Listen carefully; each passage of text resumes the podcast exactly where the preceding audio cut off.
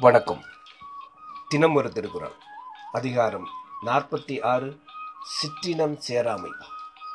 குரல் எண் நானூற்றி ஐம்பத்தி ஆறு. மனம் தூயார்க்கு எச்சம் நன்று ஆகும் இனம் தூயார்க்கு இல்லை நன்று ஆகா வினை. பொருள்.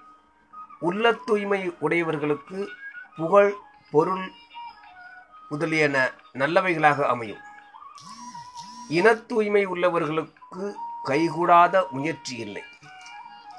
விளக்கம். பழகுகின்ற மனம் சுத்தமானதாக இராமல் மனம் சுத்தமாக உள்ளவர்களுக்கு அதனால் பின்னால் நன்மைகள் வரலாம். ஆனால் மனம் சுத்தமாக இல்லாவிட்டால் சேர்ந்துள்ள இனம் சுத்தமாக உள்ளவர்களுக்கு உடனே எந்த காரியமும் கைகூடும். தூய்மையான எண்ணமுள்ளவர்கள் நல்ல அறிவுடைய மக்களை பெறுவார்கள். நல்ல இனத்தோடு பழகுவார்கள். நல்ல காரியங்களை இனிது செய்து முடிப்பார்கள் என்று இனத்தால் வரும் நன்மை கூறப்பட்டது.